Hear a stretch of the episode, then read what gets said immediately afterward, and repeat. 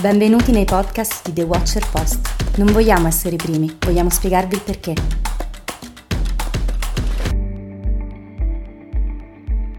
Questo è A View from Italy, il programma di The Watcher Post di dialoghi e conversazioni con i protagonisti della politica, della geopolitica, dell'economia, dell'impresa, della cultura, con me, Daniele Capezzone. Buon ascolto. Buongiorno, buon venerdì a View from Italy, The Watcher Post dagli Utopia Studios. E sapete che una delle passioni di questo spazio di approfondimento sono le commissioni parlamentari che in fondo hanno iniziato da pochissimo tempo il loro lavoro, ma anche perché gran parte del lavoro fino a dicembre è stato cannibalizzato dalla legge di bilancio. E quindi è un gran piacere accogliere il Presidente della Commissione Ambiente della Camera, autorevole esponente di Fratelli d'Italia, l'onorevole Mauro Rotelli, benvenuto.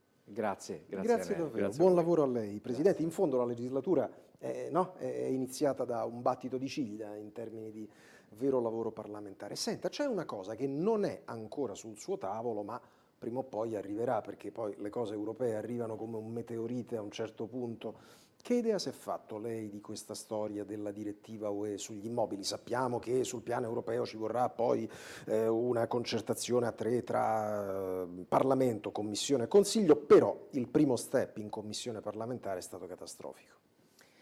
Sì, allora intanto... non, la sua commissione parlamentare, quella, quella, quella sì, a Bruxelles. Sì, quella, quella a Bruxelles. Sì, intanto è vero, insomma, queste cose capitano come delle meteoriti, come stai dicendo, e rispetto a questo tutte le commissioni sono costantemente interessate da provvedimenti o da accadimenti che succedono e che devono essere immediatamente approfonditi ed affrontati. Questa vicenda della Casa Green eh, sta tenendo sulle spine tanti, soprattutto eh, nel Parlamento italiano, ma naturalmente anche i consumatori, i proprietari. Noi abbiamo una caratteristica diciamo, nazionale che è assolutamente unica, eh, nel contesto europeo e rispetto a questo intanto quindi vuol dire tantissimi proprietari di, eh, diciamo, di immobili eh, immobili che rispetto a questa direttiva non sarebbero e non sono in linea con quelli che sono i parametri. Devo dire che un po' questa vicenda si ricollega anche alla questione della, uh, dello stop e dei crediti del super bonus, no? è tutto collegato e, ehm, ed è evidente che da una parte c'è la necessità di rendere le nostre abitazioni, gli immobili in generale, in Italia più al passo con quelle che sono le caratteristiche richieste e quindi con una compatibilità ambientale vera e reale. D'altro canto non può diventare una specie di patrimoniale perché poi questo rischia di essere tale insomma e di gravare tantissimo sulle spese delle famiglie. Immaginabile, è immaginabile, chiaro è facile dirlo qui da parte mia in uno studio televisivo, è ben più difficile sostenerlo politicamente. Sarebbe secondo lei immaginabile dire l'Italia non solo giochiamo in difesa, non solo cerchiamo di allungare un po' il brodo, eccetera, ma un no forte e invece un sì solo a meccanismi di incentivo senza obbligo. Si può lavorare su questa linea o è troppo complicato? Ma io credo che bisogna fare una linea, diciamo che è quella un po' che il governo sta tenendo su tantissimi dossier, che è quella del, diciamo, dell'idea giusta e del buon ragionamento, insomma.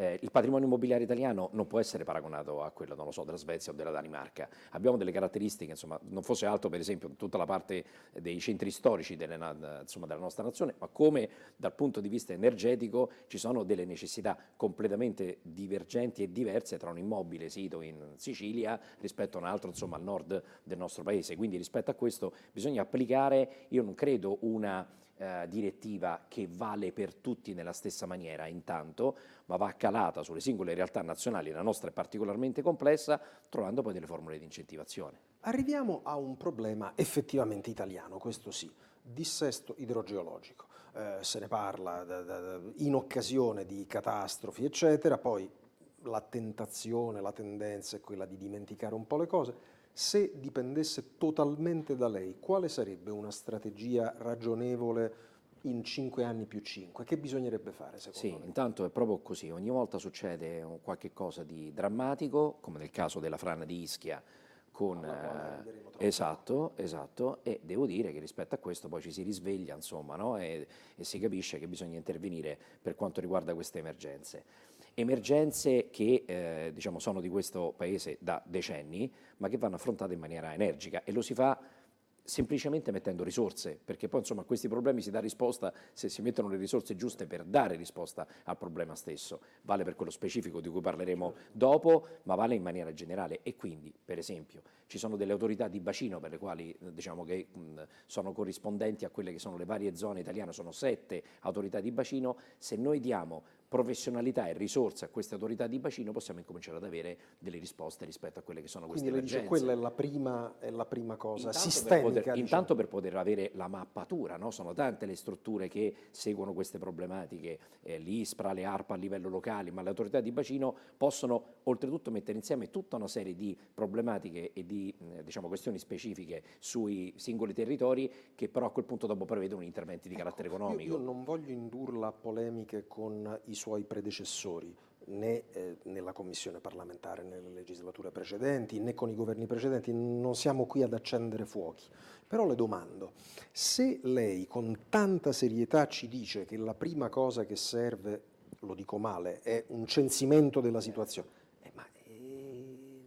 non ve l'hanno lasciato un censimento della situazione? No, su alcune, cose, su alcune cose no, nel senso che poi nel momento nel quale tu hai difficoltà nel trovare mh, le specifiche professionalità per poter andare a studiare identificare esattamente il problema, sai che in Italia ci sono centinaia di frane, purtroppo migliaia di frane negli anni, ma non sai magari da che cosa sono provocate. E quindi rispetto a questo, per esempio, è la stessa struttura della protezione civile che bussa alla porta del governo e delle commissioni e dice signori ci servono professionalità ad hoc per affrontare poi gli interventi. Certo. E questo immagino sia da incrociare anche con la parte lavori pubblici, quindi censimento di ponti, viadotti, quindi da un lato la parte territorio, dall'altra la parte lavori pubblici, cioè andrebbe fatta in modo, diciamo, sì. evitare lo schema dei lavori a Roma per cui prima arriva la luce, poi il telefono, no? immagino esatto, no? che questo esatto, sia... Dello scavo costante. Ecco.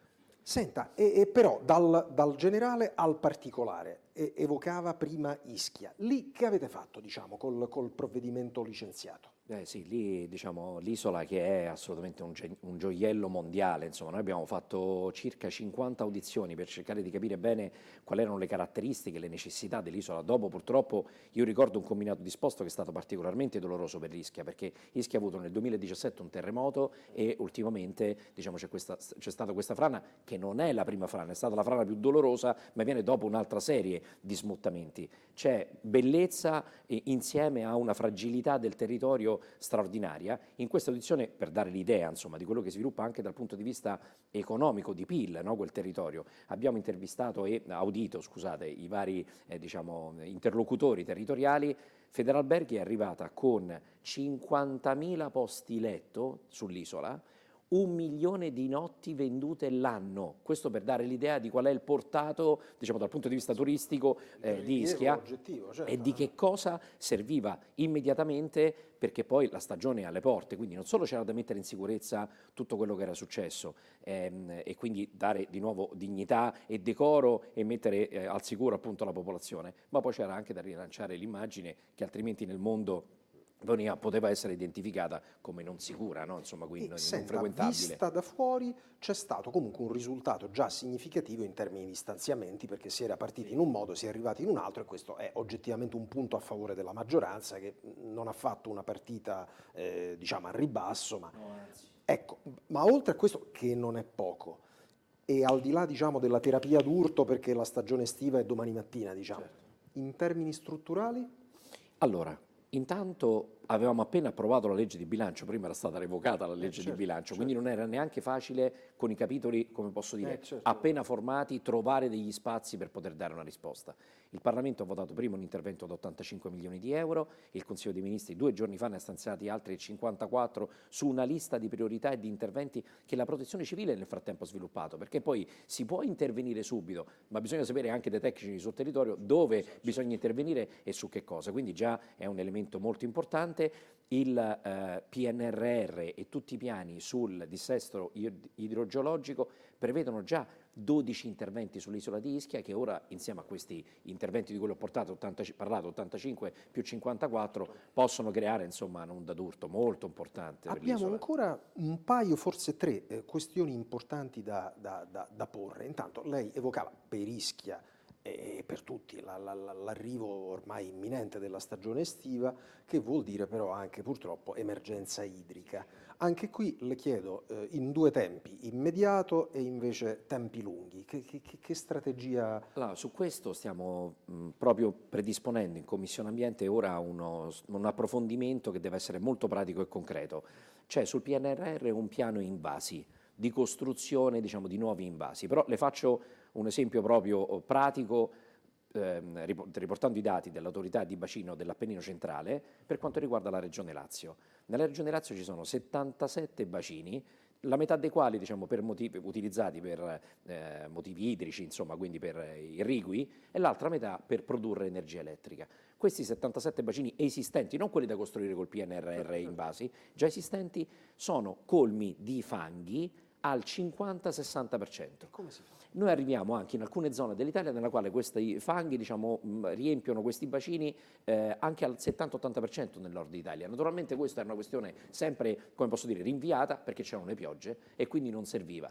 Il primo piano invasi che noi vorremmo attivare è proprio intanto quello dello svuotamento degli invasi esistenti, perché se uno non è al 77, ma sono al 50-60% colmi diciamo, di detriti, vuol dire che uno ce n'ha esattamente la metà. Noi faremo una serie di audizioni veloci con i setti segretari delle autorità di bacino, con il vice ministro Gava, con la protezione civile, che poi è quella che interviene nel momento nel quale certo, c'è la certo, crisi idrica. Certo. Insomma.